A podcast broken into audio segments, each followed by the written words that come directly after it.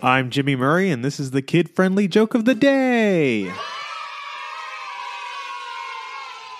Today's topic is Boogers. Some people pull out big boogers, and some people pull out smaller boogers. I myself have my fair share, but they're nothing to sneeze at.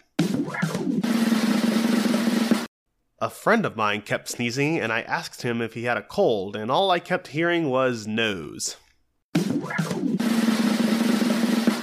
Don't you hate when you sneeze and you're hoping the only thing that came out was boogers, and then you find out it's not? Don't forget to tell your parents to send us their suggestions and yours to at the Jimmy Murray on Twitter. Thanks for listening to the show. Don't forget to listen to our other shows the Animal Fun Facts, Geography Fun Facts, and the Dinosaur Fun Facts. Music by Kevin MacLeod. Yay, sound effect by Neurologic. I'm Jimmy Murray, and your executive producer is Chris Kremitzos. Keep laughing.